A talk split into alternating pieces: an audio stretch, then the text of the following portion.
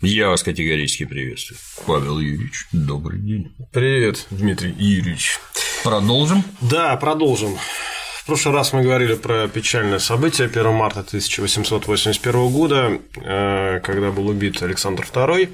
И сегодня, соответственно, не мешало бы рассказать про казнь вообще первомартовцев, про то, какое воздействие этот акт произвел на общество, и если мы успеем, э, немножечко про то, а как это стало возможно, ну, где была полиция вообще, всякие спецслужбы и так далее и тому подобное. Я бы хотел начать вот, да, вот с этой книжки, которую Дмитрий Юрьевич взял в свои руки. Ну, э, сейчас очень много выходит всевозможных мемуаров.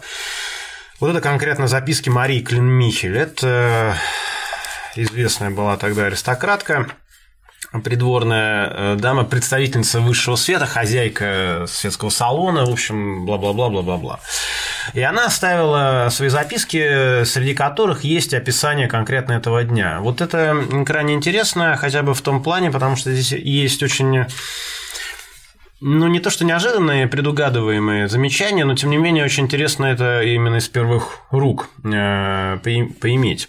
Она пишет, что в 3 часа дня 1 марта, когда я в санях проезжала по Михайловской, э, площади имеется в виду, я услышала окликающий меня голос. Это была моя сестра, как раз выходившая из ворот Михайловского дворца. Она совершенно спокойно мне сказала, нам сообщили, что произведено покушение на императора. Возьми меня с собой. И дальше Клин Михель пишет, что вот это вот э, спокойствие в ее голосом, оно требует объяснения. Э, в чем это заключалось? Покушения на жизнь императора были тогда довольно часто и следовали одно за другим, что и создавал известный этикет. После первого покушения волнение и радость по поводу избавления императора от опасности были настолько велики и единодушны, что все спешили в Зимний дворец, двери которого были для всех широко открыты. Так же было и после второго покушения. После третьего покушения стали... Э, после третьего покушения они стали привычным явлением. И на этот раз мы не думали, что покушение может иметь тяжелые последствия, и что наш обожаемый монарх мог бы от него пострадать. Он нам всем казался неуязвимым, и мы хотели снова по-прежнему принести ему наше поздравление с избавлением от пули преступника. То есть речь идет о том, что террористические акты стали обыденностью. То есть, что, а, вот опять на царя. Как бы. Причем э, это ведь э, пишет э, человек, который, ну, то есть жизнь дворянина, она принадлежит вообще государю, и сам он как бы принадлежит государю если говорить концептуально. То есть это уже достаточно показательный момент, это то, чего добилась народная воля, что все привыкли. Все к этому привыкли, и всем казалось, что царь, помазанник Божий, он не, он не, неуязвим. И они приехали, соответственно, в, во дворец, там они нашли полный, естественно, дворец народа. И дальше вот еще очень показательный момент. Я до сих пор слышу голос полковника графа Валуева, бывшего председателя комитета министров, говорившего другому сановнику. Вот к чему нас привела диктатура сердца проклятого армяшки. Речь идет про Лурис Мерикова, про которого мы говорили в течение целой, целого выпуска. Генерал Тимошов ему возразил. Генерал Тимошов – это бывший руководитель третьего отделения. А что я вам постоянно говорил? Я внимательно взглянул на Валуева. Как? Как это он так говорит о своем друге Лорис Меликове? И я вспомнил, как два месяца тому назад, когда блестящий герой Карса у него обедал, ну, герой Карса имеется в виду Лорис Меликов, Валуев изменил слова энциклопедиста к Екатерине II. «С севера идет теперь к нам свет, провозгласив в тосте «С востока идет теперь к нам свет». Диктатура сердца – это было его же выражение, а теперь этот дорогой друг вдруг стал проклятым армяшкой. То есть тоже очень э, показательный момент, э, в какой вообще атмосфере жили люди и насколько насколько быстро они меняли мнение в зависимости от того или иного события.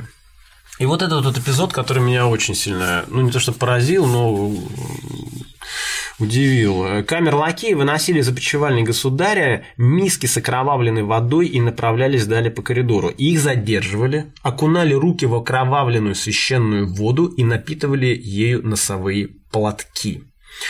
И потом эти платки хранили, то есть э, пропитанные кровью, значит, э, мученика царя. Сохранились платки?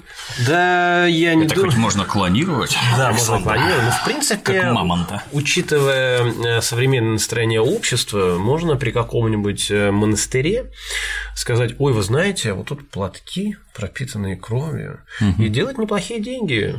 Дарю, идею дарю. Можете пользоваться. Ну и, в общем, э, вот, вот это то, что я хотел э, от э. Позвольте взглянуть. Да, пожалуйста.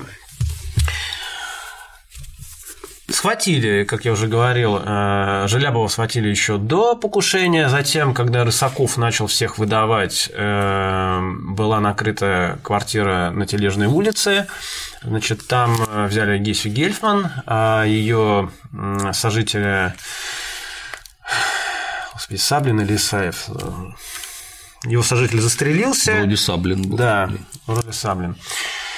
И, в общем, э, потом была арестована и Софья Перовская, и э, на этой же Тележной улице арестовали Тимофея Михайлова, который был одним из бомбометателей. Он туда пришел, и его там э, благополучно приняли. Ну, потому что был приказ как бы ловить всех, кто приходит в эту квартиру. И в итоге организовался судебный процесс, э, основными фигурантами которого были непосредственно э, Гельфман, Перовская, Желябов, значит, вот это Тимофей Михайлов, Рысаков, это два бомбометальщика, и Кибальчич. И вот э, по поводу этого процесса хотелось бы, естественно, пару слов сказать, потому что, ну, во-первых, впервые в истории э, Российской империи по политическому делу э, проходила женщина э, именно в качестве убийцы главы государства. То есть такого еще до этого не было. Причем очень интересные там э, были такие фразочки. э, В одних воспоминаниях было, что один из вельмож возмущался, что вот они, значит, убили как бы нашего государя. Ему возражали, ну, позвольте, а вот а Петр Третий, а Павел Первый, на что он отвечал, да, но это проходило кулуарно. Души... Одно дело свои. Да, свои души. А тут на улице и кто-то там. То есть, вот тоже логика совершенно потрясающая. Начался этот процесс. Процесс специально проходил при открытых дверях, э, ну как открытых, условно, конечно, открытых. Туда допускали только близких родственников, э, чуть прессы.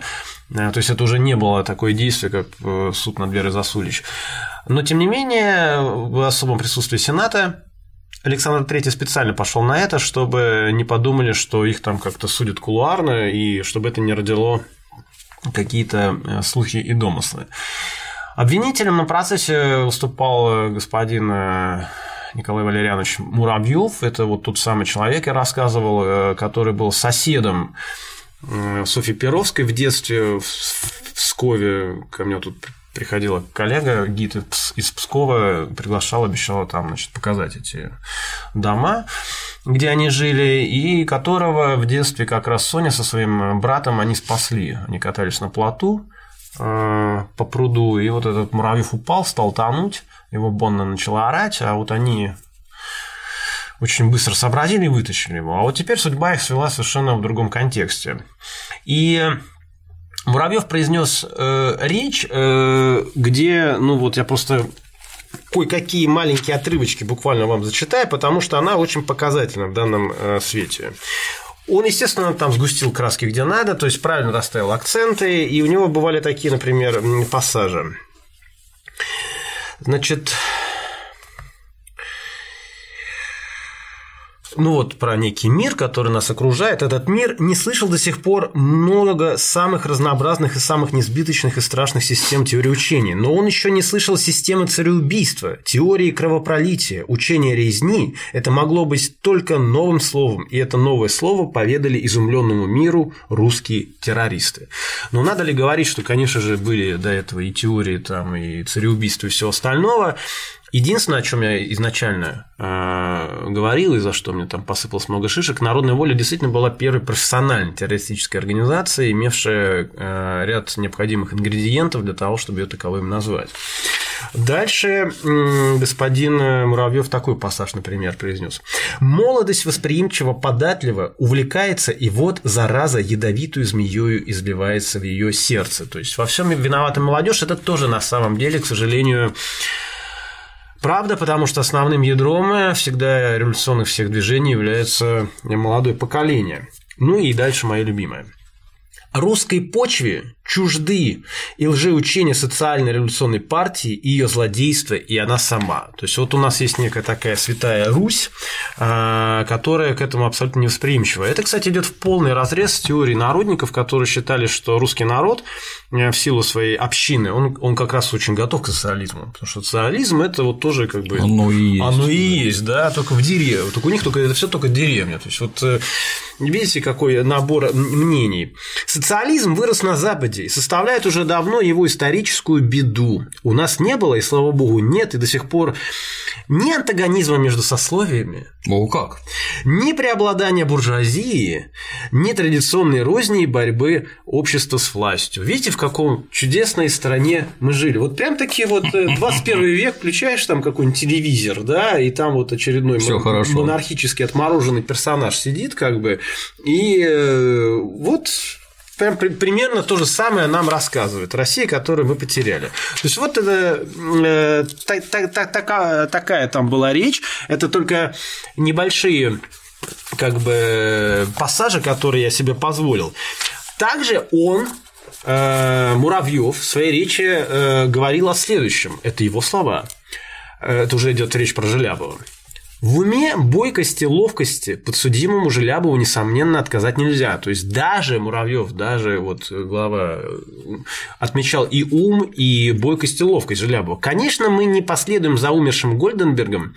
Это один из э, террористов, который повесился в тюрьме, когда всех выдал и понял, что его просто обвели вокруг пальца, который в своем увлечении называл Желябова личностью высокоразвитой и гениальной. Мы согласны желанию Желябова, не будем преувеличивать его значение, дадим надлежащего места, но вместе с тем отдадим ему и справедливость, сказав, что он был создан для роли вожака-злодея в настоящем деле. То есть Желябов производил э, на этом суде такое впечатление, что даже вот в этой абсолютно э, ну, такой тенденциозной речи отдавали ему, его уму должное. На этот процесс пришел художник Маковский. Э, Маковский – это человек, который потом написал э, э, посмертный портрет Александра II, известный. Он находился, им владела княгиня Юрьевская. И Маковский, он был 100% монархист, конечно же. Он до этого писал портрет княгини Юрьевской. Вот, кстати, у меня тут в этой книжке есть картинки вот такие. Вот это вот Геся Гельфман, которая должна была садиться, но она была беременна, ее пощадили. А это вот непосредственно Гриневицкий, вот этот самый котик, который бросил бомбу, последнюю, вторую. И, э, соответственно, она оказалась роковой. Э, Так вот, Маковский пришел э, писать, ну как писать, писать он не мог, рисовать, рисовать портреты, и он, честно говоря, был крайне поражен и удивлен вообще личности Желябова, потому что, ну, Желябова, Перовской, потому что он, он ожидал увидеть вот таких вот, ну, я не знаю, кого он там ожидал увидеть, каких-то головорезов, да, а тут, в общем-то, люди со своим мнением, э, со своей твердой позицией, про которых, э, ну, встретил бы он в нормальном обществе, никогда бы такого не подумал. Он оставил ряд зарисовок, ну вот Первая зарисовка это не его, это э, такой был Пясецкий, но это очень известный портрет вот э, Перовская и Желябова э, и Желябов. А это непосредственно уже Маковский. Это вот Рысаков, который всех заложил, а это Тимофей Михайлов. Видите, еще сов- совсем молодой парень, на самом деле, рабочий котельчик, да, бомбометатель. И дальше есть э, портрет уже непосредственно Желябова э, рисунка Маковского. Вот такой вот то есть вообще не при... то есть человек абсолютно не загнанный в угол. Человек, который на самом деле там толкнул речь, во время которой, например, там пришел дворник, э, вообще вот когда я рассказывал про подкоп на этой Малой Садовой, там же этот вот генерал-майор Мравинский, когда пришел с проверкой, опять-таки, зачем генерала посылать? Ну, как бы есть люди попроще, может быть, даже и попонятнее. Ну, вот. А это все дворник на самом деле. Он заметил какую-то странную движуху по ночам, и он настучал. И потом этот дворник на суде заявлял, что Кобозев или Кобозев, ну вот Богданович, он все время был пьяный там и тра-ля-ля. И Желябов буквально несколькими вопросами как бы вывел его на чистую воду и показал, что дворник врет. И вот он такими там вещами занимался, что, конечно же, бесило э, как первоприсутствующего, то есть начальника э, председателя суда, так и, в общем-то, всех остальных. Вот. И Желябов толкнул речь, где рассказал про программу, которой они придерживаются. Дальше речь толкнула э, Сейчас. Из этой речи просто я хотел бы тоже пару моментов вот, э, сказать. В своем последнем слове во избежание всяких недоразумений я сказал бы еще следующее. Мирный путь возможен от террористической деятельности. Я, например, отказался бы, если бы изменились внешние условия. Сказал он в своей речи. Также он говорил, что они их обвиняли в анархизме, что вот, еще один момент очень важный. Если вы, господа судьи, взглянете в отчет политических процессов, эту открытую книгу «Бытия», то вы увидите, что русские народолюбцы не всегда действовали метательными снарядами, что в нашей деятельности была юность розовая и мечтательная. И если она прошла, то не мы тому виной. А начал он, э, одна из его первых фраз, ну, потому что Муравьев сказал, я как человек русский, Желеб сказал, я тоже имею право сказать, что я русский человек, как сказал себе прокурор в публике движения ропот негодования шиканье. Вот. Соответственно, вот это все было э, высказано. Потом э, взяла слово Перовская, и она тоже, ей тоже было что сказать. Сейчас, секундочку. Ну, во-первых, э, во-первых, какое впечатление произвела Перовская на э, людей в суде. Э, видя на скамье подсудимых эту миловидную блондинку с круглым лицом, с ласковыми голубыми глазами, одетую в простое, но со вкусом сделанное темное платье, вспоминает через много лет граф фон Пфейль. Трудно было поверить, что это одна из опаснейших государственных преступниц, в числе преступлений которой было и убийство 1 марта. То есть, а, опять-таки, люди пришли увидеть такую, я не знаю, как там, гоблиншу, да? Ну, какого-то... Адскую мерзавку. Адскую, адскую мерзавку, да, а тут, значит, вот такое. Э, Причем некоторые даже возмущались тем, что этих, э, этих э, террористов судят открытым судом. Например, а как надо было? Возмутительно говорится в воспоминаниях жены начальника штаба Московского военного округа Духовской, что убийц государя судят правильным судом, спрашивая их, признаете ли вы себя виновным. Их следовало бы народу отдать на растерзание. Дальше вот Богданович оставил очень тоже известное воспоминание. Хотя и говорят, что убийцам надо дать высказаться, но я с этим не согласна. Рассуждения Желябова религии циничные, разговоры Перовской, все это действует губительно и слушающих на суде, на слушающих на суде и читающих газетах. Также там, где же этот пассаж-то, где она говорит? А, вот.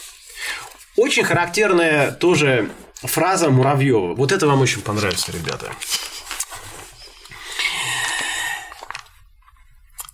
Если этот исполнительный комитет так правильно организован и руководил и всем этим делом, то неужели, когда был арестован Желябов, организатор злодеяния, неужели у исполнительного комитета не нашлось более сильной руки, более сильного ума, более опытного революционера, чем Софья Перовская? Неужели слабыми рукам женщины, хотя бы она и была сожительницей Желябова, можно передать такое дело, как преемство по исполнению злодеяния? Ну, потому что баба, естественно, должна... Не, не совсем человек, да? Да, она должна сидеть и варить борщи. Вот здесь это просто такая перверсия-инверсия, то есть он как бы реально думает, ну как, как вы могли доверить такое ответственное дело женщине? Кстати, женщина, надо заметить, дело-то довела до конца. В отличие от многих. В отличие от многих, да. И, и вообще, может быть, если бы не она, так, может, ничего бы и не было. Ну вот, понимаете, вот такие вот кульбиты там э, совершались. Вот еще тоже потрясающий пассаж. Сомнений нет быть и может. Язва неорганическая, едук на нас, недуг наносной, пришлый, русскому ему не свойственный, русскому чувству противный. Ну и дальше вот идет про то, что он вырос на Западе и прочее. Ну, тут, с одной стороны, не поспоришь. Да, если, это, это естественно. Если действительно, да. царь а, вот ходил по улицам, никого не боялся, и вдруг такое. То есть до того русскому народу было не свойственно убивать царей. Не свойственно. Искали причины, почему так. Но искать причины в мерзавцах как-то, мягко говоря, странно. Может, это в окружающей политической обстановке посмотреть, чем они недовольны. Нет, такого, до, до такого как-то мозги прокурора не доходили. Ну, прокурор, понятно, была своя задача, и он с ней справился, надо сказать, кстати. Э, присяжный поверенный Кедрин, который защищал Перовскую, сказал, когда вы услышали в первый раз, что в этом преступлении участвует женщина, то у вас, вероятно, родилась мысль, что эта женщина является каким-то извергом, неслыханной злодейкой. Ну, то, о чем я говорил. Когда же вы встретились с ней на суде, то это впечатление, я думаю, оказалось диаметрально противоположным. По крайней мере, подсудимая на меня произвела совершенно другое впечатление, чем то, которое которая у меня до встречи с ней составилась. Я видел скромную девушку с такими манерами, которые не напоминали ничего зверского, ничего ужасного. Где же причина этому явлению? Вот. Угу. Вторя твоему вопросу. Может быть, она желает порисоваться, представить себя в лучшем свете, чем она есть на самом деле? Я этого не думаю. Я полагаю, что то признание, которое она перед вами сделала, не выгораживая себя нисколько, идя вперед навстречу обвинению, которое она не тяготеет, прямо говорит за то, что в ней нет и лицемерия.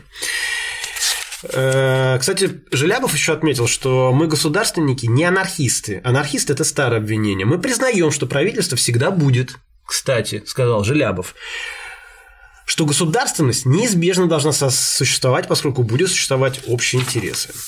И вот, собственно, фраза, ради которой я и вот это все про Перовскую читаю. Многое это уже она говорит. Много, очень много обвинений сыпалось на нас со стороны господина прокурора. Относительно фактической стороны обвинений я не буду ничего говорить, я все их подтвердила на дознании. Но относительно обвинений меня и других в безнравственности, жестокости и пренебрежении к общественному мнению, относительно всех этих обвинений я позволю себе возразить и сошлюсь на то, что тот, кто знает нашу жизнь и условия, при которых нам приходилось действовать, не бросит нас ни обвинения в безнравственности, ни обвинения в жестокости. Ну, Перовская реально была ригористка, я это уже миллион раз рассказывал, она там и на голых досках спала, и денег вообще не тратила общественных ни копейки, все сама старалась зарабатывать. В общем, э, вынесли приговор.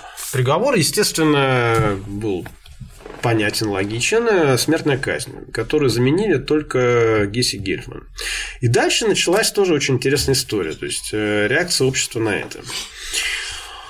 28 марта в здании э, в зале кредитного общества читал лекцию Соловьев, небезызвестный философ, Критика современного просвещения и кризис мирового процесса называлась эта лекция. И дальше э, есть воспоминания э, о том, как вообще реагировала публика на его слова и что он потом произнес. Мало-помалу перспектива суж... суживается, оратор заметно близится к нашему берегу. Теперь там, говорит он, за белыми стенами идет совет о том, как убить безоружных. Ведь безоружны же они, подсудимые узники. Но если это действительно совершится, если русский царь, вождь христианского народа, заповеди поправ придаст их казни, если он вступит в кровавый круг, то русский народ, народ христианский, не может идти за ним. Русский народ от него отвернется и пойдет по своему отдельному пути. Вот это вот э, как бы такой ключевой момент. То есть, что делать? Э, с точки зрения как бы, закона, государя и прочее, все абсолютно правильно и логично. Убили э, главу государства, да, отца добавок, да, и, естественно, тут какие могут быть рассуждения. Но, к сожалению, вот эта фраза Э, Соловьева оказалась пророческой, потому что действительно русский народ от него отвернется и пойдет по своему отдельному пути. У нас, опять-таки, сейчас идет такая тенденция, что вот был такой абсолютно лояльный царю-батюшке народ, а пришла какая-то горстка, горстка каких-то там людей, не совсем русских во многом, и несчастного царя, значит, грохнуло про то, что несчастного царя э, с трона сместили вообще-то как бы совсем другие люди, как правило, не упоминаются, да. Это ты про Николая II. Это про Николая II. Э, это не совсем так, насколько вот мы можем понимать. Потому что невозможно вот эту многомиллионную массу сказать, знаете, царь плохой. Вот они, они были уверены, что царь хороший, они им говорят, царь плохой. И они все такие, да нет, он хороший. Или наоборот, да нет, он плохой. То есть мы же знаем, что потом началось, гражданская война и так далее. Там кто с кем воевал? То есть там как бы марсиане с пингвинами воевали или как бы свои со своими. То есть уже назревало вот это вот э, колоссальное недовольство не только царем батюшкой, там, в основном, конечно, это касалось его окружения Комарили, но тем не менее. И была потрясающая сцена, когда к умирающему Александру II привели его внука, Николая II. Ему тогда было, по-моему, чуть больше 10 лет, там с фразой «папа, вот как бы то ли луч солнца ваш пришел или что-то такое. И вот, вот просто представь себе эту сцену. Значит, стоит тут совершенно еще даже не подросток, а такой ребенок. Николай II смотрит на своего деда, а, которого убила бомбой. И он еще даже не догадывается, что какая перед ним судьба будет в будущем. Но это тоже вот такая Э, сильная как бы история. А потом в, это же, э, в эту же полемику, ну там не только они участвовали, включился Лев Николаевич Толстой. Лев Николаевич Толстой написал письмо Александру Третьему. Я его все зачитывать не буду, естественно. Но поскольку Лев Николаевич Костой все-таки не кто-то там с бугра, да, а наше все, тем не менее, позволим. Государь, писал Толстой. Ну, он, естественно, сделал такую э, прелюдию, что я вам буду писать не как э, государь, не как царю, а как к человеку. Если бы вы сделали это, позвали этих людей, дали бы им денег и услали их куда-нибудь в Америку, и написали бы манифест со словами сверху «А я вам говорю, люби врагов своих», не знаю, как другие, но я, плохой верноподданный, был бы собакой, рабой, рабом вашим. Убивая их, уничтожая их, нельзя бороться с ними. Не важно их число, а важны их мысли. Для того, чтобы бороться с ними, надо бороться духовно. Их идеалы есть общий достаток, равенство, свобода. Чтобы бороться с ними, надо поставить против них идеал такой, который был бы выше их идеала, включал бы в себе их идеал. Большевик прям какой-то. Да, понимаете, это письмо Толстого известно, вот, опять-таки, вот, ну, понимаете, это меня иногда, знаете, там после экскурсии или после лекции там задают вопросы, и я честно говорю, знаешь, если честно, это вопрос, который нужно обсуждать на кухне за бутылкой водки. Ну, потому что, а как еще? Потому что, понимаете, нету ответа на то, правильно ли сделал Толстой, написав это письмо, или неправильно. Вот такого ответа просто нет. Потому что, с одной стороны, он, он абсолютно прав. Э, с идеями нужно бороться идеями. Да, нельзя как бы просто взять, высечь и все, и завтра они станут шелком. Кто-то станет, безусловно, но другой идеи никуда не денутся. Да, а другой он не просто шел, не станет шелком, он еще больше обозлится. И вот это вот такой момент, ну то есть я хочу отмотать пленку назад. Э, с точки зрения, например, государственности, ведь подкоп на Малой Садовой он был не единственный. Там был еще подкоп на Итальянской улице в Одессе, которым занималась э, Якимова, э, потом она, уже имея опыт, занялась тем же самым в Петербурге.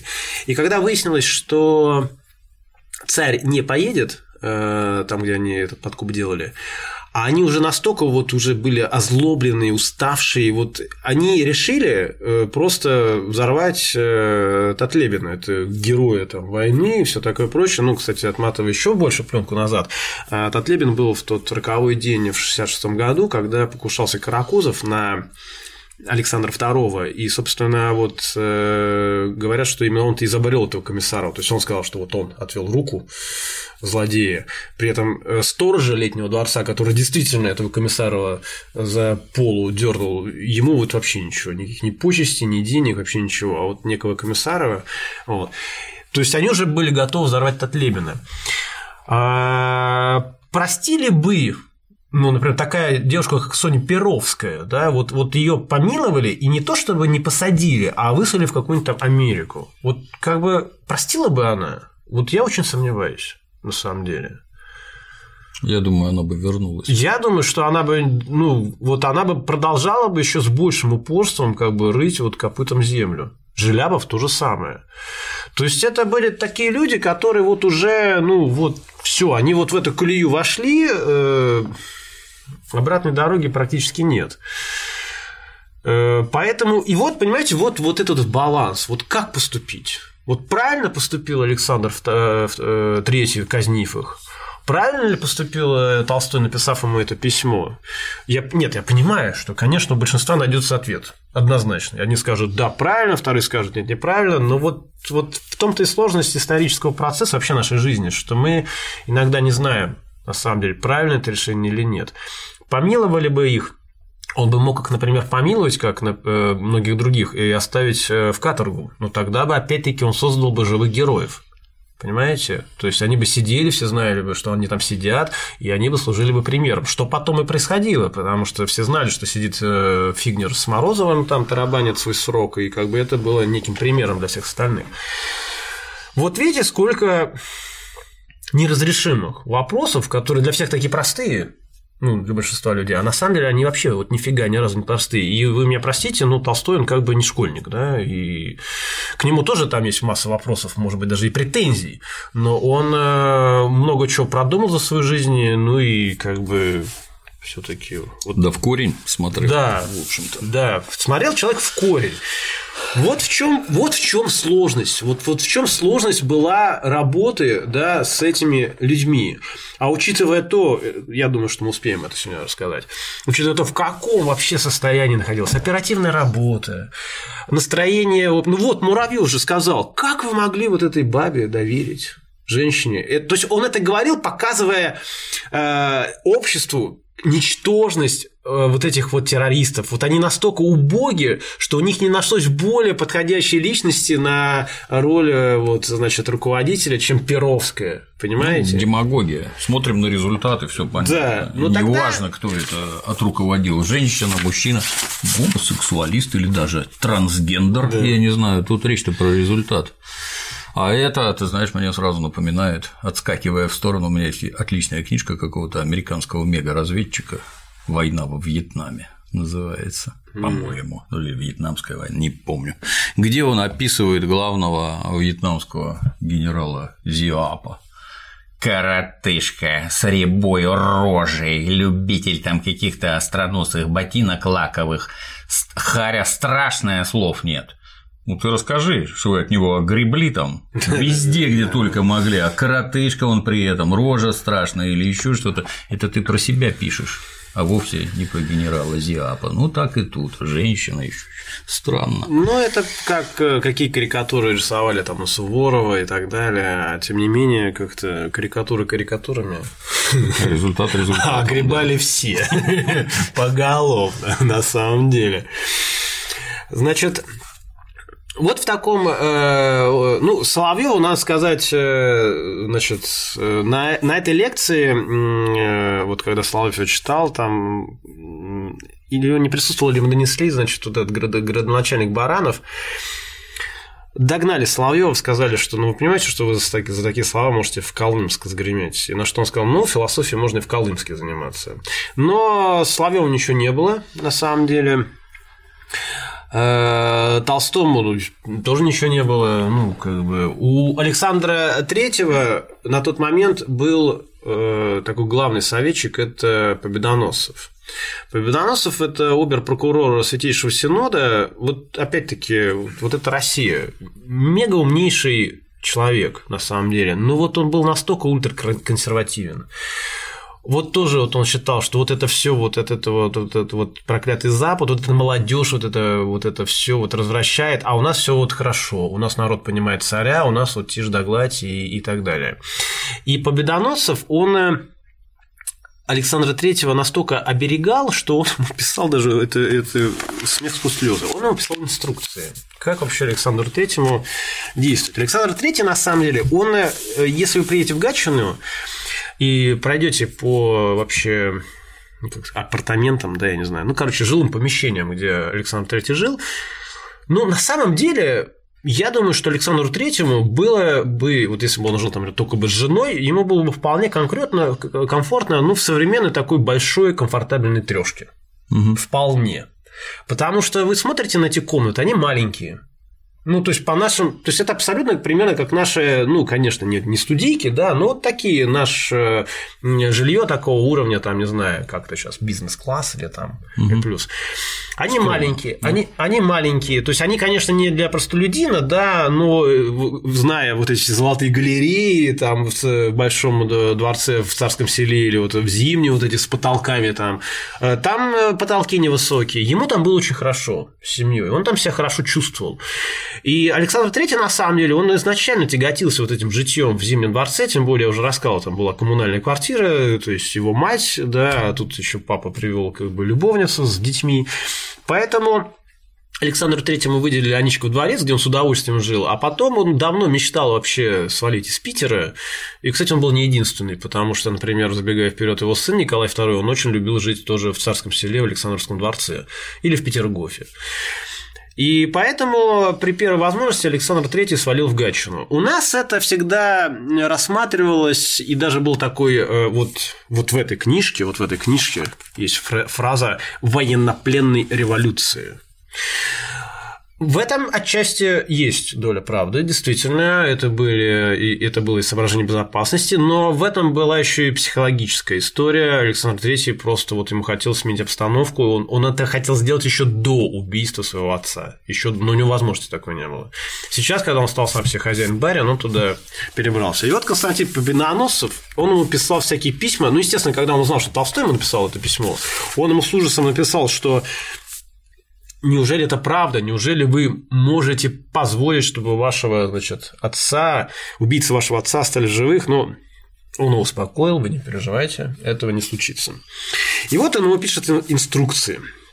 11 марта, да, то есть 1 марта убийство, вот 11 марта э, Победоносцев пишет инструкции. Когда собираетесь ко сну, извольте запирать за собой двери, не только в спальне, но и во всех следующих комнатах, вплоть до выходной. Доверенный человек должен внимательно смотреть за замками и наблюдать, чтобы внутренние задвижки у створчатых дверей были задвинуты.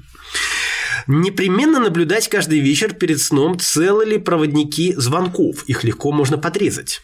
Наблюдать каждый вечер, осматривая под мебелью, все ли в порядке. Да, то есть, представляете, вот Александр Третий... Под шкаф и под кровать. Да, да, встает он на четвереньки, начинает все ли в порядке.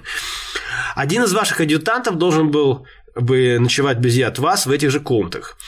Все ли надежные, все ли надежные, все ли надежные люди, состоящие при вашем величестве? Если бы кто-нибудь был хоть немного сомнителен, можно найти предлог удалить его. То есть вот он реально как о ребенке, как о ребенке о нем заботится. И э, Александр Третий писал ему, что вы не переживайте, все схвачено, все хорошо. В целом непонятно. Это ж режимный объект. Мы Где про... должен быть режим мы безопасности? Это, это твоя задача следить за тем, поговорим. кто туда заходит, кто оттуда выходит, что с собой проносит. И было, собственно, после подрыва руками гражданина Халтурина, как-то, я не знаю, там вся жизнь должна была повернуться наоборот. Это не то, что в царской спальне, а вокруг должны бдить. Так, так. Это будет вторая часть моего Советы толковые, да. Я ни хера не делаю, но ты сам там присмотри за собой, чтобы тебя не грохнули.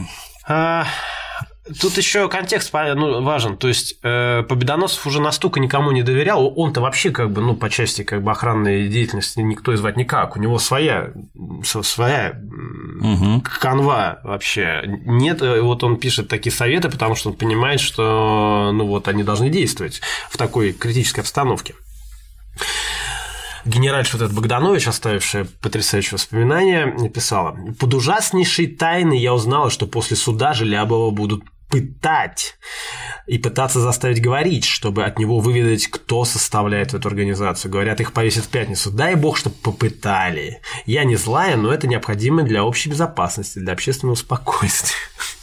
Я не знаю, я не злая, но пусть попытают. Настоящая интеллигентная женщина. Да, да, да, да. Ну, то есть, на самом деле, вот эм, я уже. У меня просто была тут серия. Это такая Бажена Рынская тех э, дней, нет? Не-не-не, нет, ни никоим образом. Ты чего? Это просто. Стиль очень похож. Она, она была такая, вообще эти, вообще эти воспоминания, их очень любили тоже. И в советское время она собирала вообще все-все-все-все сплетни О, молодец, у себя. Да. У нее тоже был салон. Ага. И у нее есть как, ну, действительно интересная информация, которая была потом перепроверена, так и, конечно, вот всякие там вообще скандалы, интриги, расследования, за что ее, собственно, интересно читать на самом деле. Потому что она как такая умная бойкая баба, она это все аккумулировала и излагала. Так вот, эм, я просто очень еще один важный момент. Я вот тут читал серию лекций там и про дореволюционную проституцию, и про неизвестного Пушкина и так далее. Дело в том, что у нас ведь действительно мы всех дворян, аристократов мы воспринимаем э, как сугубо таких очень воспитанных, культурных людей, коими они, безусловно, и являлись. Э, но не нужно забывать, что они были люди. И вот все, что свойственно нам, было Ничто свойственно... человеческое И было свойственно и им. Просто не было там ютубов, э, лайфньюсов и всего остального. И как бы вот эта вся э, подноготная часть, она проскальзывает где-то в воспоминаниях, где-то в каких-то донесениях, где-то что-то. Но там все было прекрасно, понимаете? И точно так же, как бы все эти великолепные дворяне ходили там и, и к проституткам, и крепостных девок своих как бы портили, и, и так далее, и тому подобное. У Пушкина была связь с крепостной Калашниковой, от которой даже был ребенок, но не прожил полтора, пол, полутора месяцев. Но только с одной.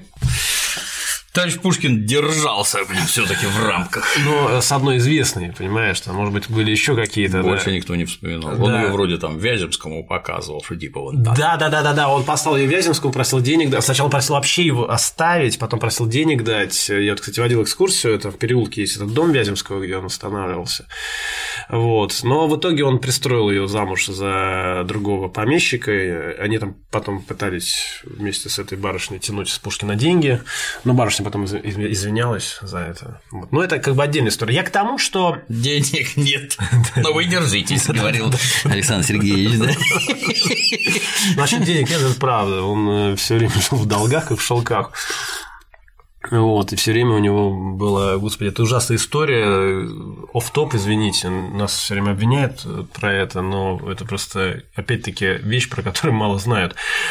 Пушкин, когда пытался, значит, Гончарову взять себе в жену, у Гончаровой она была беспреданница, и его теща будущая, она сказала, что я беспреданного свою дочь не выдам. Тогда Пушкин поехал в село Болдино, ему там деревню Кистеневку батя выделил с двухстами душами, а разразилась э, холера, и Пушкин там застрял, откуда вся эта болдинская осень и прочее. Болдинская осень – это просто бизнес-процесс того времени, и он этих э, ду- 200 душ сразу же заложил, чтобы это были деньги на его свадьбу, отдал суп- э, своей теще, а та это как бы э, это типа деньги жены. То есть тут все прекрасно. Мало того, что крепостных сразу же закладывают в банк, да, вот эти деньги тещи, потому что она раба этих стереотипов, потому что как это дочь бесприданного выдам. В общем, вот это настоящий как бы высший свет того времени, а не только, я помню, чудное мгновение.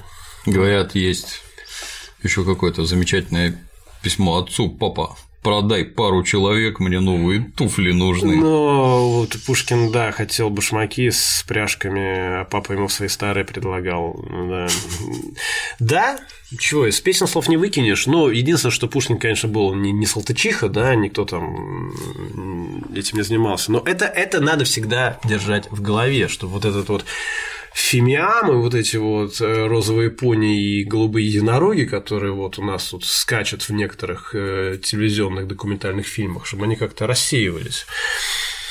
Так вот, соответственно, Хуже всего э, вел себя Рысаков, который всех заложил, и даже он откровенно, вот в его показаниях есть такая фраза «Сегодня э, я товар, а вы купец».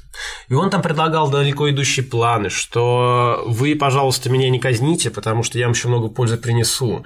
И я вот, вот, вот прям реально стратегию, он написал стратегию, как он будет, значит, бороться с этим терроризмом, не применув написать, что содержание мне лучше выдавать ежедневно, написал он в своих показаниях. То есть, как бы э, Продуманный. продуманный, да, продуманный такой бизнес-план стратегический, но это не возымело. Они из него вытянули все, что могли, и они арестовали всех, кого могли, но его это не спасло. И еще там был очень интересный эпизод во время суда, когда э, эксперты усомнились в том, что вот этот гремучий студень, он реально был сделан Кибальчичем. Они думали, что это привезенный из Европы. Из Европы. И Кибальчич, он вынужден был им доказывать, что это, это я это мое ноу-хау, вы меня извините, но это я сам сделал. Как бы, то есть там были еще такие баталии по поводу копирайта и авторского права. Вот, если можно так выразиться. Ну, в общем, приговорили. Они были, естественно, вот в этом доме предварительного заключения на шпалерке. Э, в ночь э, перед э, казнью к ним привели священников. Точнее, не священников, с родными была возможность повидаться. Вот мать приехала с Крыма к Перовской. Кто-то там письмо написал, Желябов писал письмо родным Тимофей Михайлов, абсолютно безграмотное письмо, как потом отвечали, ну, то, что он был не очень хорошо э, владел э, русской письменной речью. Вот, и они уснули, э, значит, хуже всех провел ночь по данным Рсаков, Кибальчич, Перовская и Желябов спали. С утра они проснулись, им предложили чаю, одели специальную арестантскую одежду э, и вывели на улицу. Значит, посадили в две телеги. В одной телеге ехал Желябов и Росаков, в другой телеге ехал, соответственно, Михайлов, Кибальчич и Перовская. То есть Росакова, несмотря на все показания, тоже приговорили? Да, конечно, его все равно Молодец. приговорили. Его все равно приговорили. Малолетний дебил. Да, к сожалению, да. Плюс сволочь. Так. Ну, Э, не то чтобы в защиту или в оправдание его могу сказать, но это еще э, про счет как специалиста по HR э, господина Желябова, потому что это он его привел. Он за него ручался. Его не хотели на самом деле брать сначала, но Желябов, Тарас, как его кличка была, Тарас поручился. Поделюсь уголовной мудростью. Угу. Явка с повинной увеличивает срок и укорачивает жизнь. И это вот конкретный пример. Хотя трактуется все как раз наоборот. Конечно. Вот.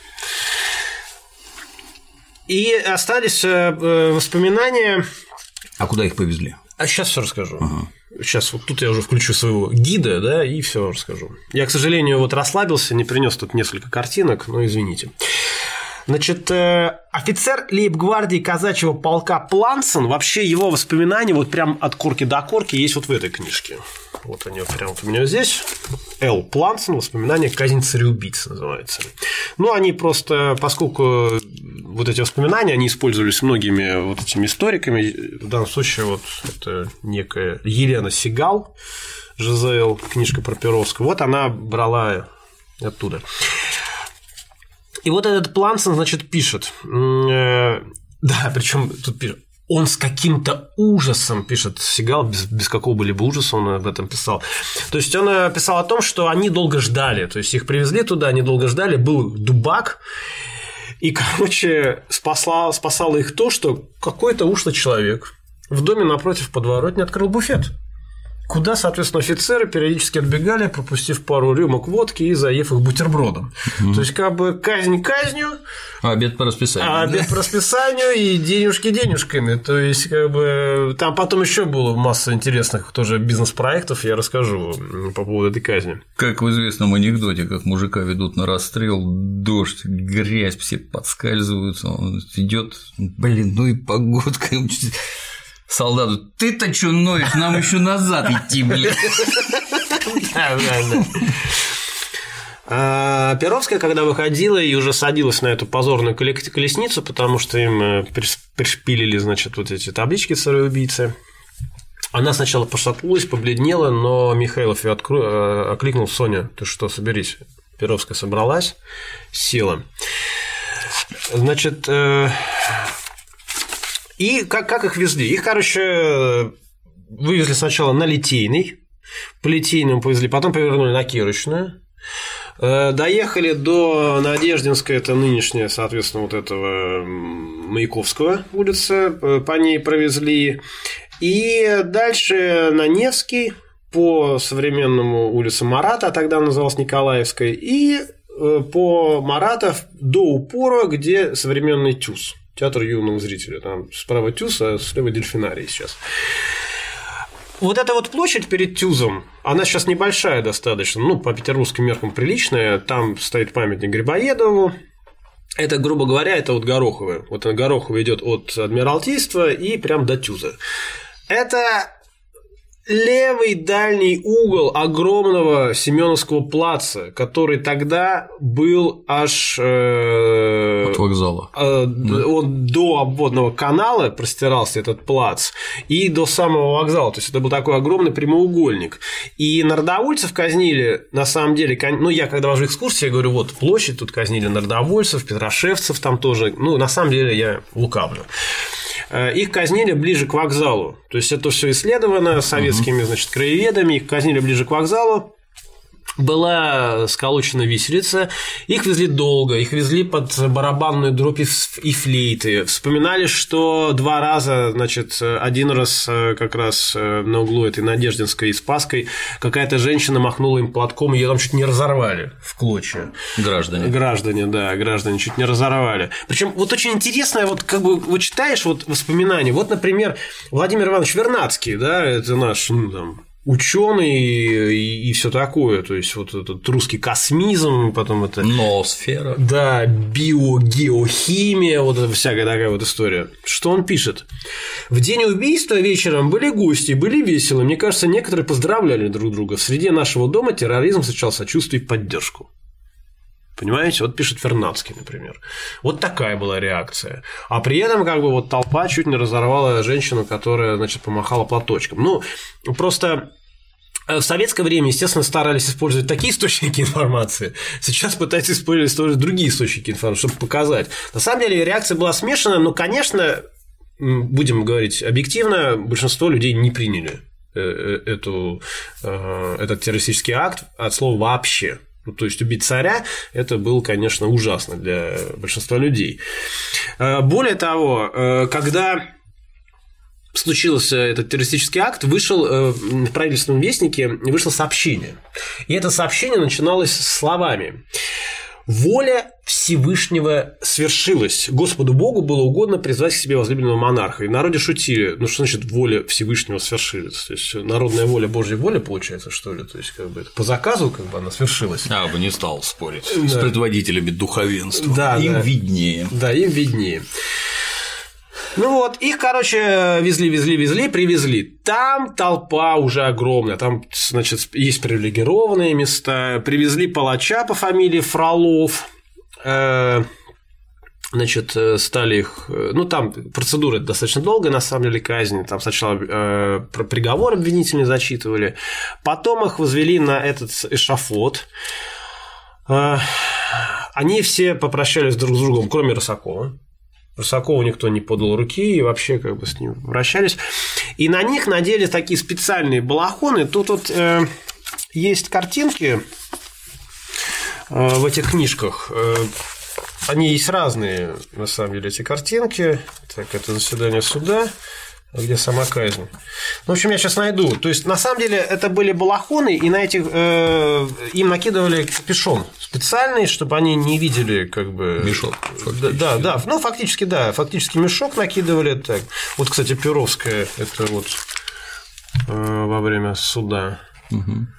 Вот, накидывали мешок. И э, после этого, в общем, случилась эта казнь. Так вот, во время этой казни Э, произошла следующая история. Э, Веревка под э, Михайловым, она оборвалась, и он рухнул на землю. И как пишут свидетели, это произвело сразу же вот, ну, то есть толпа это же такое, знаешь, вот. Конечно. Да. Второй раз. Да, вешать то, нельзя. Да, то есть сразу же из всяких там злодеев, гадов и прочее вдруг все страдальцы. Да, страдальцы и прочее, то есть нельзя не, не велит, значит, там царь и прочее. То есть надо обязательно помиловать. Но я не знаю, откуда это взялось, вот эта вся история про помилование и так далее. А, ну вот здесь достаточно точная на самом деле. Иллюстра... Она маленькая, но тем не менее. Вот они висят угу. в пятером. Странно, а тогда Фотографии-то уже были, почему не сфоткали? Слушай, ну они были еще не в таком обиходе. Это раз, во-вторых, это Россия, это два. То есть, как бы для до нас все вот эти технические новинки, я имею в виду на бытовом уровне, они доходили гораздо позже. Ну тут домики нарисованы, то есть можно было даже, наверное, понять, да, где это, что это и как. Да, нет, это я еще раз говорю, все это место вычислено как бы миллион раз.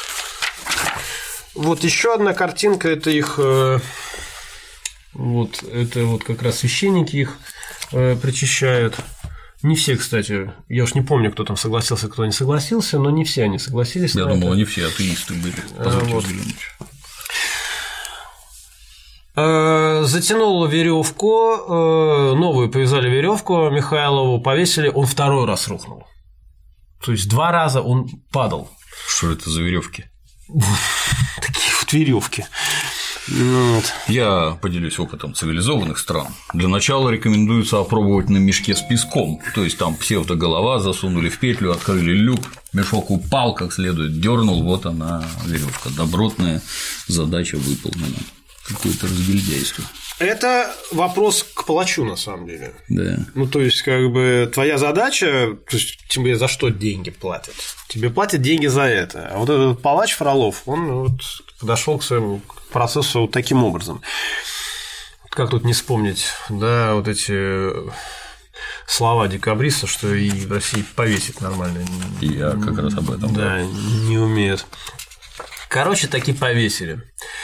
Повесили, причем самая сложная казнь была с Рысаковым. Он долго цеплялся ногами за табуретку или на чем? Ну, не табуретку, там что-то там. А, вот, кстати, вот эта вот картина Маковского, она тут, она тут черно-белая, но тем не менее. Картина Маковского, она в цвете, естественно, это вот погибший Убиенный. убиенный царь. И дело в том, что я просто к чему, почему про Маковского заговорил, что он когда пришел, он ушел оттуда тоже с таким, ну, очень большим смятением в душе, я бы это сказал, да, то есть он пришел туда рисовать каких-то злодеев-террористов, а там стоят нормальные люди, а он, ну, поскольку художник и человек, знаток человеческих душ, да, то есть угу. самый лучший портрет – это тот, кто раскрывает вашу сущность. И потом вот этот вот портрет, есть такая известная картина Репина «Не ждали», она там тоже присутствует, если присмотреться на задней стене, там она висит. Повесили Палач занимался тем, что веревки эти были разрезаны на куски, угу. и они продавались всем желающим, потому что это как бы на счастье. Это амулет. То есть и тут уже тоже мы видим такой небольшой кусочек бизнеса. В Соединенных Штатах принято еще отрезать у повешенных мизинцы и уши. Как только повесили толпа у негров, в том числе, которых линчевали, вешали, надо было немедленно напрыгнуть на еще трепыхающихся и уже их без ушей, без пальцов там и всякое такое. Тоже мы в этом не оригиналы. Ну, а, собственно, ну, у нас хотя бы веревочки. Собственно, веревка, она это обладает серьезными магическими свойствами, особенно если на ней повесилась или повесив девственницу. Мне кажется, вот к тем платочкам, которые были пропитаны водой с кровью царя, можно еще веревки давать. Вот, кстати, вам божественное. Да, еще, еще сколько бизнес-моделей мы вам сегодня предлагаем. Просто вот бери, не хочу. Пользуйтесь, друзья мои. Я уверен, что на самом деле найдутся покупатели, найдутся. Абсолютно я в этом уверен. Случилась эта казнь. Я могу себе представить, что, например, чувствовал папа Софьи Перовской, который был когда-то губернатором.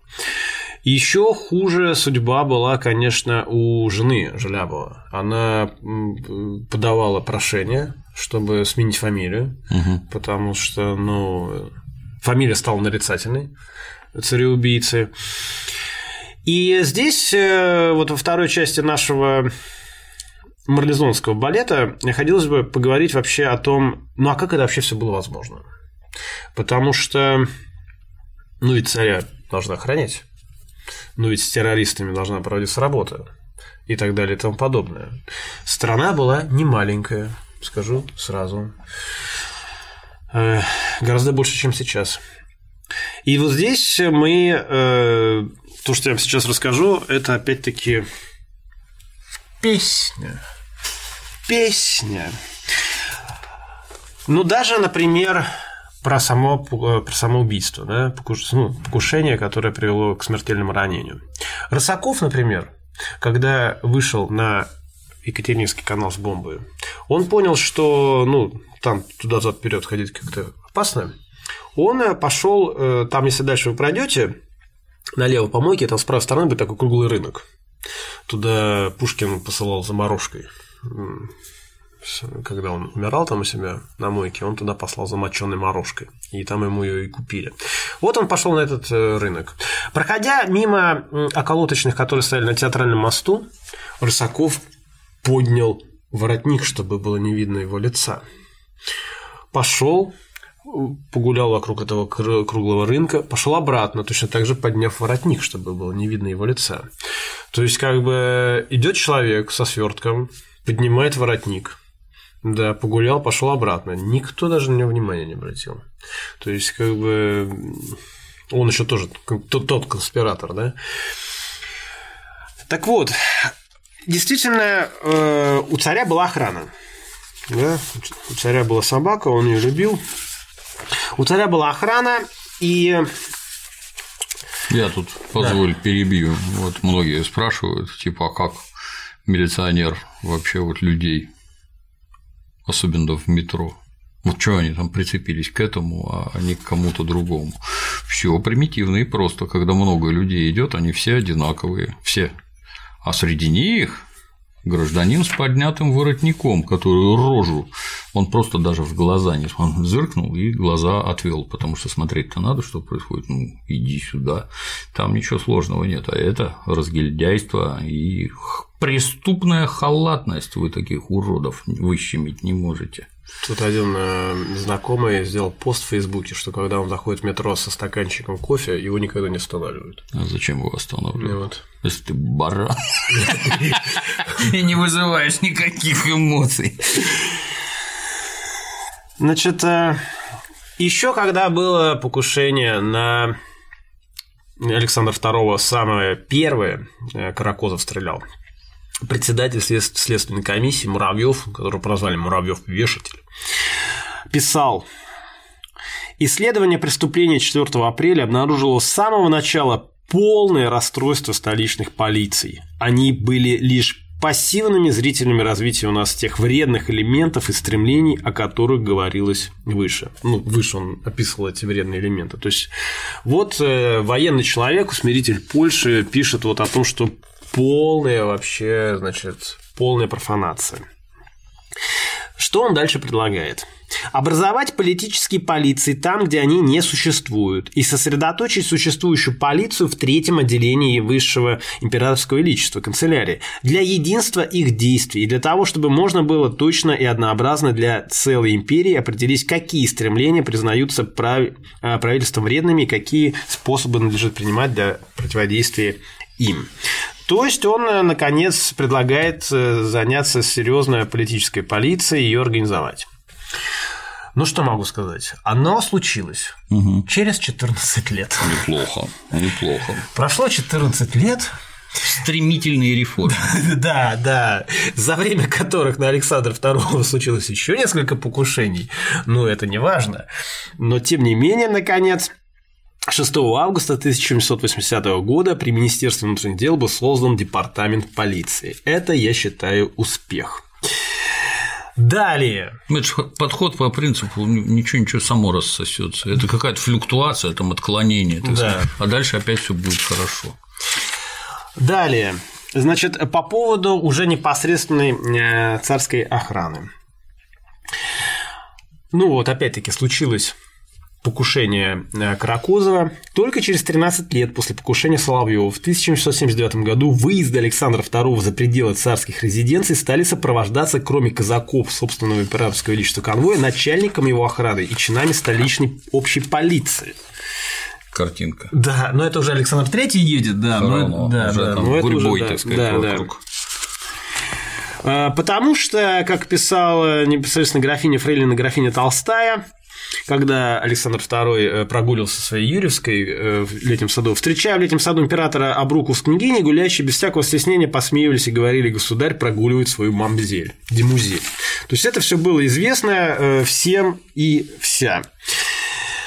А, дальше еще было, ну, я уже рассказал, было покушение в Польше. Кстати, во время этого покушения этот Березовский поляк, он ранил лошадь, попав ей прямо в голову. И тут хлынула такая кровища, что забрызгала даже наследника Александра III. а, и император испугался, что как бы это они пострадали, то есть они ранены, но на самом деле это была лошадиная кровь. Так, едем дальше. Милошевич. Сейчас, одну секундочку. Да. И вот уже идет речь положения об особой команде. В октябре 1866 года была такая особая команда, которая должна была охранять непосредственно царскую резиденцию и самого царя. Как водится, при создании любого учреждения не обошлось без ошибок. В том же 1686, 1766 году из команды были отчислены 4 человека. За что и кто? Унтер-офицер Заславский как неблагонадежный и неспособный. Зенцов по грубости и лености. Егоров ввиду тупости и неблаговидения. Тупизны. А вахмистр Заринг не подошел по нерасторопности и незнанию русского языка. То есть вот такие люди охраняли царя угу. в 66 году да? Э, и режимные объекты. Дальше.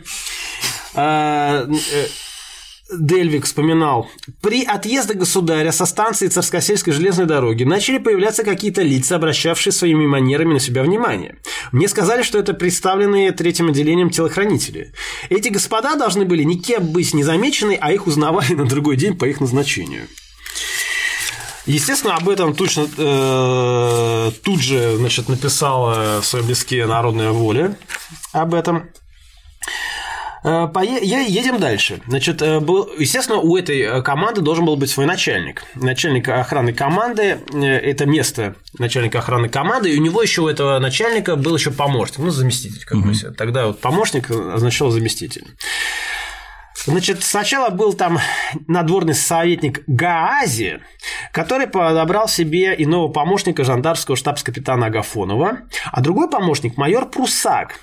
Э, проработав в должности 5 лет, в конце концов должен был быть отчислен из команды. Почему же его отчислили из этой команды, которая охраняет царя и его объекты? Прусак отличался чрезмерной грубостью по отношению к нижним чинам, бронил их самыми последними словами, стращал ссылкой, каторгой и регулярно прикладывался к рюмочке. Один раз он сопровождал высочайший поезд в столь нетрезвом виде, что на Сарскосельской станции пришлось выходить из вагонов.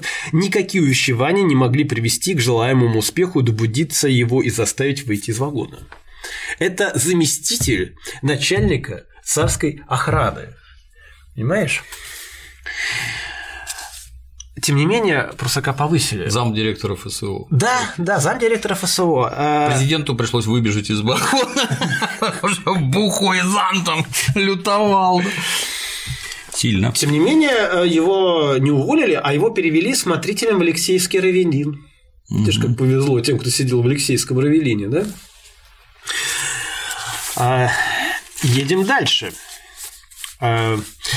Скромный и неприметный надворный советник Гаази, который возглавлял эту команду, в результате 12, 12-летней службы на посту начальника охраны команды вырос до статского советника и сумел сколотить недурной по тем временам капиталец. Трудно сказать, сколько лет еще руководил бы он охраной императора, если бы не анонимный донос, поступивший на него начальнику третьего отделения генералу Дрентельну. Между прочим, в доносе сообщалось, что Гаази со своим ежемесячным жалованием в сумме 200 рублей приобрел имение. Только выстрелил... я хотел вопрос задать, капиталец-то откуда? Выстрелил под Петербургом две дачи и платит за квартиру в год 1200 рублей. Жене отпускает ежемесячно на улавки 150 рублей, кроме того 100 рублей на хозяйственные расходы и сыну 25 рублей, имеет в квартире роскошную мебель и три прислуги. Стали копать. Откуда же денежки? Гази на самом деле бесконтрольно обирал казну и своих подчиненных самым наглым образом. В немудренный инструментарий статского советника входили составление фиктивных счетов на расходы по делам службы, утаивание суточных и проездных денег, выдаваемых чинам охраны во время командировок, присвоение части праздничных и наградных и премиальных сумм. Как он это делал? Он клал листочек с расходами, а сверху еще один точно такой же листочек, и в этом листочке сверху был такой вырезан квадратик. И в этом квадратике все заходившие должны были расписываться за получение. Ну, тоже, я получил столько-то. Что там было написано, никто не знал. Просто зайди и поставь подпись в этом квадратике. Ну, гениально же, я считаю. То есть контрольно-расчетное управление, которое, например, у нас проверяет все шпионские расходы там с точностью до копейки, и тебя просто, просто затопчут и закопают, если у тебя там копейки не совпадают. А тут все в порядке, через квадратик расписываться. Молодец. Беспардонное поведение казнокрада и Плута объяснялось довольно просто. Он был женат на дочери управляющего третьим отделением Шульца, который покрывал все проделки зятя мраком неизвестности, и ни одна жалоба не была принята во внимание, а напротив, те, кто говорил правду, все были исключены из команды. Ну, видимо, в доле был. Да. Дальше едем. Ну, то есть уже как бы, да, ты начинаешь проникаться э, ситуацией. Не, ну раз царя убили, то тут проникаться нечем, служба завалена полностью. Так.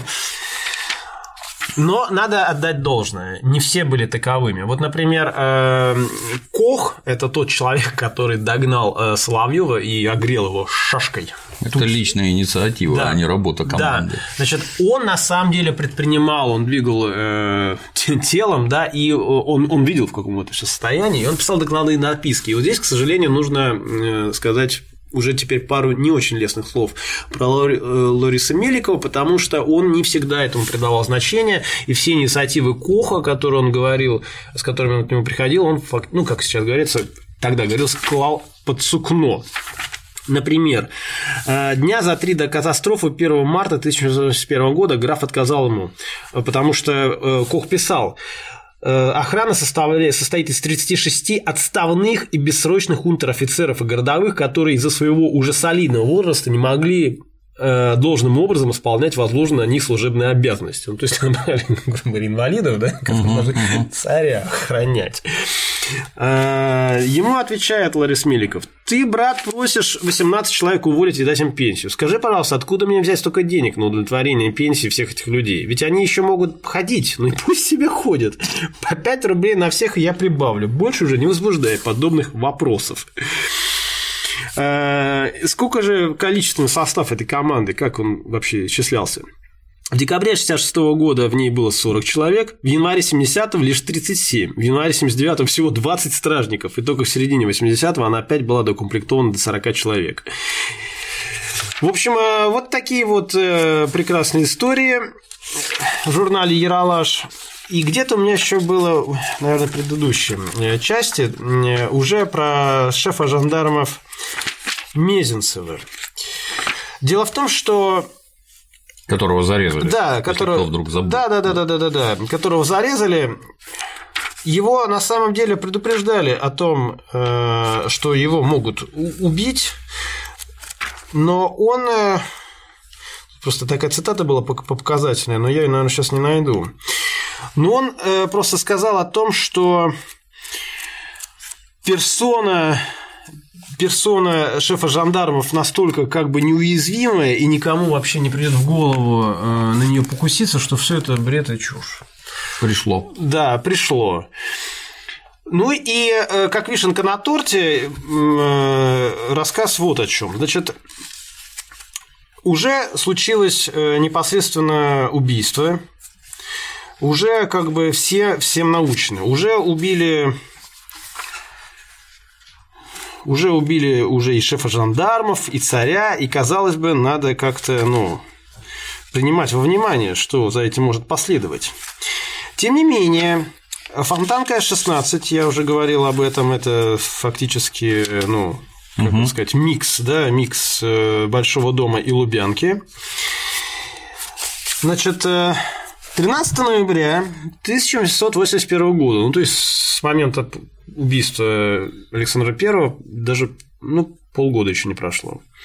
Значит, э, приходит э, в это, в, этот, в это здание человек.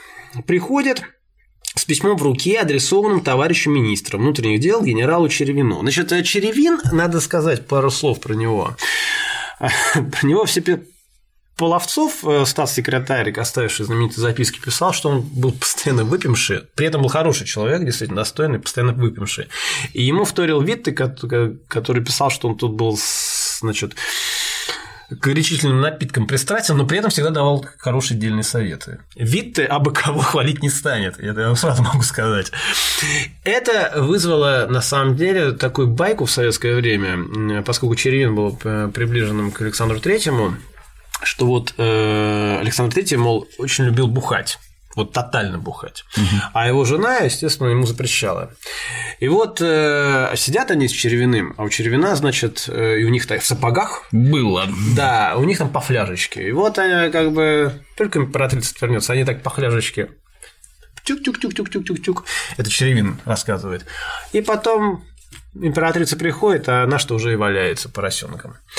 Вот. Но это такая байка, сочиненная в советское время, на самом деле. Но вот она была рождена как раз на почве того, что Червин действительно. Ну, Александр Третий, э, его тоже не надо рассматривать как трезвенника-язвенника, да, он прикладывался, но, не, конечно, не, не с той интенсивностью, как нам пытались в Советском Союзе рассказывать.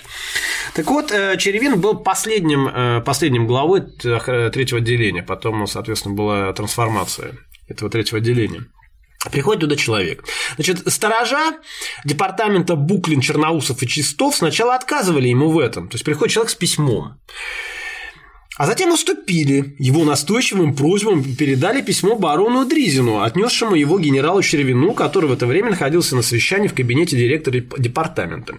Вскоре он вошел в приемную комнату с письмом в руке, откуда находившиеся там чиновники барон Дризин и статский советник Хитрово немедленно вышли, уступая желанию неизвестного посетителя объясниться с генералом Черевиным наедине. Угу. Значит, э, ну это вот просто реально, вот человек просто с улицы пришел с письмом и сказал, мне письмо. Его не хотели бы сказать, он настоял, он убедил. Хороший продажник бы вышел бы сейчас. Вот, остался. Ну, и понятно. Как только они все вышли, этот э, человек достал пистолет, выстрелил в червина. Э, так я и знал. Да. Не попал. Когда понял, что не попал, он второй пулей хотел, значит, застрелиться сам. И снова не попал. Нет, а вот тут уже он не попал, потому что Черевин был боевой генерал. Ну, ага. я уже говорил, что на все эти должности назначались люди, назначали людей, у которых был не опыт. просто опыт боевой, а колоссальный опыт. Да? То есть это герои прошлых войн, там, русско-турецкой и так далее. Э, и он, естественно, его просто скрутил, этого ага. паренька. Э, значит, дальше есть такой материал переписки о покушении на главного начальника охраны его императорского величества генерал-майора Червина. В момент задержания преступник находился в возбужденном состоянии и, между прочим, произнес следующую фразу «Да, я люблю Россию, мне дорого стоило, чтобы совершить это преступление». На дальнейшие же вопросы ответил «Я не скажу, кто я такой, кто меня послал сюда, не скажу, это пойдет со мной в могилу». Из протокола осмотра сюртука, бывшего на генерале Червине, в момент покушения на его жизнь видно, что на левой стороне груди и боке сюртука с наружной его стороны два отверстия с разорванными краями. Расположение отверстий и внешний вид им дают, их дают возможность заключить, что пуля, проникнув через грудное отверстие, прошла между верхней покрышкой и внутренней подкладкой сюртука и вышла через отверстие сбоку. Револьвер, из которого произведен был выстрел, пятиствольной бельгийской работой, называемый бульдог, оказался заряжен на четыре ствола. В пятом же находилась пустая пустая гильза. Очень популярный бульдог. Засуди Чистакова уже стреляла в генерала Трепова.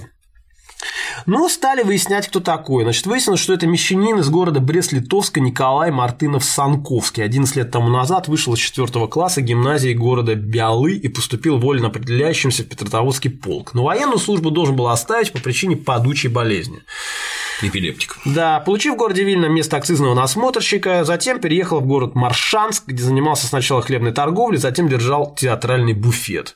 В Маршанске он познакомился с молодым человеком Павлом Николаевичем Мельниковым, он жаловался Мельникову на неудачную свою жизнь, причем выражал мысль о готовности лишить себя жизни, на что ему Мельников ответил, ну зачем же? Просто можно же для дела. Абсолютно такая же история, как с Клеточниковым. Угу, Клеточников угу. приехал с Крыма, там у него неудачная любовь, мещанская жизнь, вот хочу покончить с собой. А ну Михаил говорит, зачем?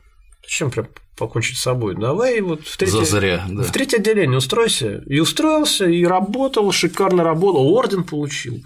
Да, орден получил, выдавал всех вот до, до поры до времени, и за счет этого народная воля была неуязвимой. А как только его взяли, вот уже и начались аресты. Ну и, в общем, э, короче, э, было заключение, что, возможно, Санковский страдал психической неуравновешенностью и склонностью к суициду. Исполком народной воли сделал заявление. В избежание недоразумений исполнительный комитет считает нужным заявить, что покушение Санковского на жизнь начальника полиции Черемина произведено помимо всякого участия со стороны комитета э, ведения и его участия. И дальше, по свидетельству жандармского генерала Новицкого, Черевин после покушения на его жизнь крайне взволнованный прибыл в Санкт-Петербургское губернское жандармское управление, куда был доставлен Санковский, имел намерение наказать Санковского розгами, но начальник жандармского управления генерал а-, Анно Приенко воздержался от этого. И дальше авторы вот этой книжки «Повседневная жизнь российских жандармов» Борис Григорьев и Борис Колоколов пишут «А зря». То есть надо было выпороть. Ну, то есть, как бы опыт порки Боголепова, вот вот это пишут люди, понимаешь? Он хотел его выпороть, но… Это наши современники, я надеюсь, пишут. Это, да? Ну вот современники, а зря, а зря. Да. Понимаете? То есть… И пытать еще надо. Было. Пытать еще надо. То есть, как бы Черин хотел выпороть, но начальник жандармского управления генерал Наприенко оказался более продвинутый, сказал, что не надо. И вот, а тут Усков вот прям показывает. Видишь, заканчивается цитата, а зря. Угу. Авторы пишут о себе, как это вот обычно бывает. На самом деле здесь очень много интересной фактологии. Ну, часть там как бы понятно, что вот они источники некоторые используют, там вот, вот эти воспоминания, например, тут фигурируют Мария Клин Михель, вот из воспоминаний от Плансона тут тоже есть. Э, что-то есть новенькое, я для себя открыл. Но, ребята, ну алло, причем они же тут про Трепова они тоже все писали. Ну где мозги-то в конце концов? Ну вы же как бы. Как положено нынешним интеллигентам, они, я догадываюсь, точнее, высказываю догадку, они яростно ненавидят большевиков, товарища Сталина, и Есть, поэтому всех революционеров общем... надо сначала пороть, а потом вешать. Это, как ты понимаешь, решит все это, социальные это, это, проблемы. Это прекрасный способ решения, да, то есть вот я рассказывал вам про письмо Льва Николаевича, Льва Николаевича Толстого, который, конечно, на пять ступеней Не ниже по развитию, ничего. чем Борис Григорьев и Борис Колоколов, куда уж ему до таких э, великих исследователей. Нет, еще раз хочу сказать, книжка прекрасная. Если бы она писалась вот без этих вот личных каких-то там оценок, а просто вот, да, как бы я когда писал свою книжку про пиар э, во время русско-японской войны, я как-то свое ценное мнение засовывал себе промеж определенных частей тела, а старался выдавать фактологию как бы и прочее, потому что, ну, моя задача была показать, как это происходило. Единственное, в самом конце я позволил себе, но я специально это вынес в конец и, и сказал, что вот, вот да, вот это вот я, я бы хотел от себя. Все остальное нет. А здесь же вот и это, и это пересып... вся книжка пересыпается. Да этим. я не сомневаюсь. А вот. у меня, кстати, есть. Вот, соответственно, Теперь вы понимаете, э, почему, собственно, было возможно 1 марта 1881 года. Потому что если потом, спустя какое-то время, приходят, извините меня, к главному по тарелочкам Черевину и пытаются его убить, причем меня особенно умиляет, что вот сторожа не хотели выпускать, но он их уговорил. Вот. Забегая вперед, могу сказать, что по точно такой же схеме потом будет э, застрелен министр внутренних дел Сазонов. Э, господи, забыл фамилию. Ну, короче, эсером. Это один из первых удачных э, эсеровских терактов. Точно так же приехал в Маринский дворец человек в кителе с письмом, с депешей. Вот, и не Сазонов, Сипягин, извините, Сипягин, все, все смешал. Пора заканчивать, короче, пора заканчивать, что-то у меня же. Знаешь, когда вот да. с гражданами беседую, граждане регулярно задают вопрос, а что у вас в милиции все такие тупые? А вот, вот, а раньше-то был вообще же ништяк. Да, да, да, всегда гражданам хочется пояснить, вы, во-первых, попадая в рамки административной системы, которая работает по определенным законам, да, просто... и которые хрен нарушишь, и, и которые хрен изменишь. Вот вы как... просто не понимаете, как она работает, и вам кажется это глупостью. Это не глупость, это особенности. А касательно, так сказать, вот давайте поделим, вы там, я не знаю, какой-то паспортный стол, участковый, еще чего-то. А есть оперативные службы. Есть, например, такая уголовная башба «гадом буду». Да. Гад – это, соответственно, сотрудник органов внутренних дел. Гад – это Змея. Змея, как известно, является символом мудрости. И если вы побеседуете с нашими гражданами про оперативные службы, внезапно узнаете органы внутренних дел с совершенно другой стороны. И даже когда про них говорят, что они там тупые и еще что-то, я осмелюсь заметить, что тупость сотрудников всегда компенсируется еще большей тупостью конкурирующих организаций, потому что там такие кадры, что хоть стой, хоть падай.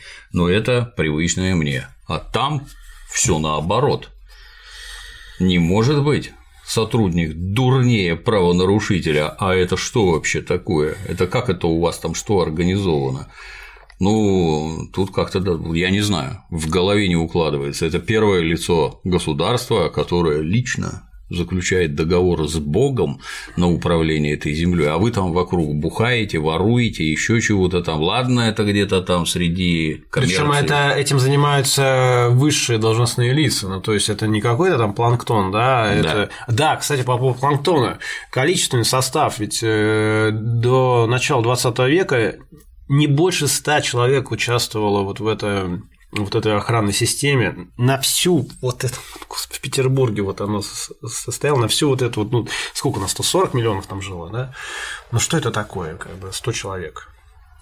Да в общем, э, все было прекрасно. На каждого по полтора миллиона. Да, да, да, все, все, все, все, все было прекрасно, все было замечательно. И поэтому, когда появлялись какие-то люди, которым было абсолютно не пофигу, как говорят, Кох, или как дальше мы будем говорить про ряд э, я думаю, что в следующий раз мы поговорим про убийство Сипягина.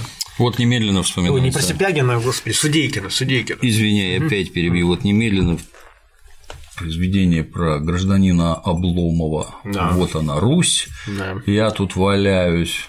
Иван, Иван, что, барин? Иван, трахаться хочу. Иван, спуская штаны, жениться вам надо, да, барин. Вам надо. И при нем гражданин Штольц, то есть рядом. Печально, конечно, он немец, но, mm-hmm. в общем-то, вся страна должна быть населена штольцами, а вовсе никак не обломовыми. Вот идиотом, лежащим, спящим, жрущим, мечтающим. Нет, причем я хочу заметить, он не идиот, он просто, он, он э, э, мужик-то был умный, но вот, вот это вот природное наше, вот это вот, вот она его, да, в такое. Ну и... вот, собственно, чем сон закончился тремя революциями и убийством всех, кого Не только можно. сон, э, вот это полное вообще разгильдяйство, вот это полное э, вообще непонимание процессов, которые происходят. Ведь э, реально, вот, ну, вот я вам рассказал, да, женщину, вы женщину, да, говорил Муравьев, это чтобы их унизить, да, потому что баба должна борщи варить на, на кухне. Вот как бы абсолютно. И это были такие настроения в обществе как бы мир меняется, мир начинает стремительно меняться, потому что технологический прогресс как бы уплотняется, да, то есть вот сейчас мы реально не знаем, какой мир будет через пять лет, да, ну тогда, конечно, не так это происходило, но тем не менее, ну, да, все происходило, это, да, фотографии, железной дороги, это, Телефон, соответственно, новые телеграф. возможности для тех же самых террористов и так далее, которые как раз-таки держали ухо востро, Бачич был гением, как бы техническим, увы и ах, посвятивший себя вот на этой стезе.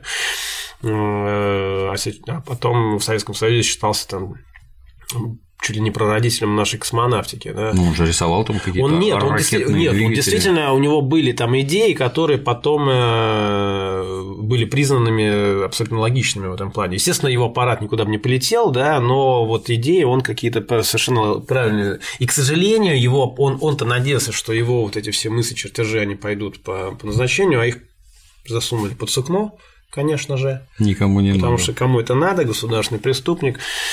Вот, ну, в общем, вот, вот, вот все через одно место. Поэтому Поэтому не надо, не надо смотреть на это все сквозь розовые очки. Ну, потому что иначе мы придем вот к тому, о чем мы сегодня разговаривали там за тортиком, да? Мы уже близко. Мы уже близко. Наверное, все-таки надо сделать, пригласить Егора и поговорить втроем про. Вот я очень хочу этот фильм обсудить про Сергея Александровича, потому что я просто в диком шоке. Просто в диком шоке, как сейчас пытаются. Что за фильм? Ну, вот я рассказывал про. Ты рассказывал, тут да, ну, не слышали. Ну, в общем, я просто, поскольку я смотрю, я специально смотрю, мне интересно, что есть э, в телевизоре, я телевизор не смотрю, но это все есть в интернете. Я посмотрел документальный фильм, э, просто вот у меня тут грядет э, лекция под названием «Князь э, князь Ходынский князь Цусимский, во время которой я буду рассказывать про великого князя Сергея Александровича и его младшего брата Алексея Александровича. Причем что-то мне подсказывает, что, наверное, про второго-то я даже и не успею рассказать. И Сергей Александрович, ну, такая очень противоречивая, мягко говоря, персона, но мало того, что он гей был, причем такой открытый, а, а насколько я знаю, Русская Православная Церковь это не одобряет. Даже сейчас. Да. Э, Сергей Александрович это был тот человек, который сказал э, Николаю II, Николай II, каким бы он ни был, он хотел отменить, э, он хотел отменить празднество после этой Ходынской катастрофы. Угу. Сергей Александрович он сказал, нет, не надо.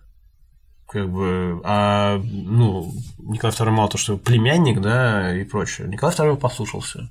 Тем самым создался очень жесткий прецедент, да, то есть там люди погибли, вот. Ну и, и огромное количество там всего остального. Только режиссер-учитель в художественном фильме Матильда пытался это исправить, да. И вот, а тут, значит, такая нам Сергей, он был настоящим православным человеком. А, вот, а вот, его в церковь пускали, интересно? Таким, нет? таким э, нет, ну он, он действительно, он был, э, он совершал паломничество, он был основателем, э, значит, православно-палестинского общества, он много сделал для РПЦ, объективно, да, это правильно, но как бы идет такое жесткое передергивание, то есть в обратную сторону, да, то есть нас вот в советское время учили, что все, все дворяне козлы, все великие князья козлы, это не совсем правда, мягко говоря. Не все. Да. Теперь идет обратная история. Теперь они все вообще Прекрасно. прекрасные, просто блестят на солнце, все идеальны. Вот у меня есть серия романов без соплей. Вот это будет последняя лекция, которой я закончу этот первый блок.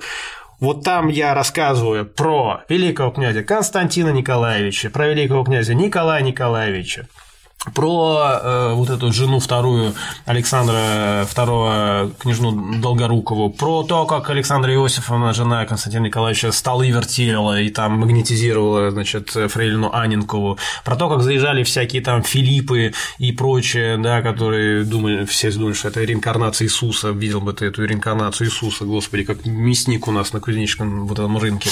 В общем, короче, ну просто какой-то трэшевый гал, что Константин Николаевич жил с балериной, что Николай Николаевич жил с балериной при живых женах, как бы, вот, а у нас все там вот Ники, да, Ники там, да, даже нитьбы. Нет. Нет. А эти как бы в открытую жили, понимаете, и, и чё, и где это, где вот это все, где вот, вот это вот, вот, вот в этой всей среде, как бы, да. Это... А вот тебе вопрос по ходу, mm-hmm. вот храм спас на крови, на месте, угу. где Александра убили. А когда его строили? Да, там, Владимир... Случайно не знаешь, сколько он там денег Владимир украл? Александрович, да, было, было такой стишок в народе ходил, и строит, и строит все Влади Эмир, Владимир, Влади Эмир, и этой постройка девица весь мир. Да, реально, как бы и устроился очень долго, потому что вот твоего На папу... месте убийства на месте отца? Отца, а денежки, денежки, да, Монте-Карло, рулеточка, все как надо. Молодец, да. Я представляю, что бы сейчас сказали про такого деятеля. Вот, поэтому начали строить еще при, значит, Александре Третьем, а открывал храм уже Николай II. Что такое вот, да, зенит-арена такая вот 19 века, реально, да, платиновый собор что могу сказать. Вот, и вот, вот это все как бы еще раз хочу сказать, я не отношусь к тем людям, которые считают, что как бы все монархи были идиоты, все великие князья были дебилы э, и прочее, да, отнюдь не так, но как бы давайте все-таки как-то вот отделять мух от котлет, да, вот мы рассматривать все-таки персоны там вот с разных сторон, а, а не так, как сейчас. Вот я реально, я это просто к той нашей лекции про, про правую сотню, про черную сотню и вот это вот на покушение на вид. Вот реально я боюсь вот этих вот баб, которые вот эти. А, а в этом фильме, надо сказать, Степашин небезызвестные, да, рассказывают про то, как они с э, мэром Москвы Собяниным открывали музей. Собяниным? Да, да, открывали музей э, э, великого князя Сергея Александровича, крест установили в Кремле на месте, значит, покушения. Ну, мы до этого дойдем. Угу. У нас будет отдельная лекция, посвященная покушению убийству Каляевым, значит, великого князя Сергея Александровича. Это произошло в самом Кремле, что тоже, кстати, говорит о многом. В самом Кремле это все произошло, да.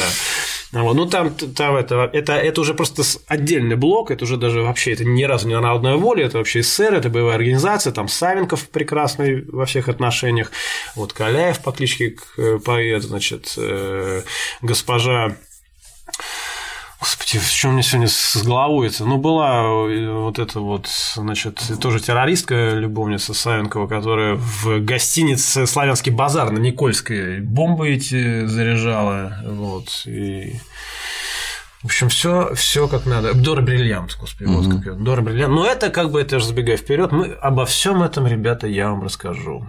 Что в следующий раз? В следующий раз мы поговорим про убийство, значит, э, Судейкина, про то, как его на Староневском замочили двумя ломами. Коношевич со, Стародворск, со Стародворским. Вот, вот вы ржете, а Это я- начальника ГУВД, Ну, он не начальник ГУВД, он был... начальник сыска, э, Да, он был... э, так- начальник уголовного розыска. Да, в общем, не уголовный русский, он больше, по- поэтому, э, он больше получается в ФСБ немножечко. Да. Вот. Ну, э, это вообще туши свет. Да, на Староневском э, дом есть, где... Какой дом? Номер А вот это помню. хороший вопрос, потому что в, м, в одних источниках один, в других источниках другой. Я тут даже с одним краеведом специально мы такую вот совместную консультацию устроили.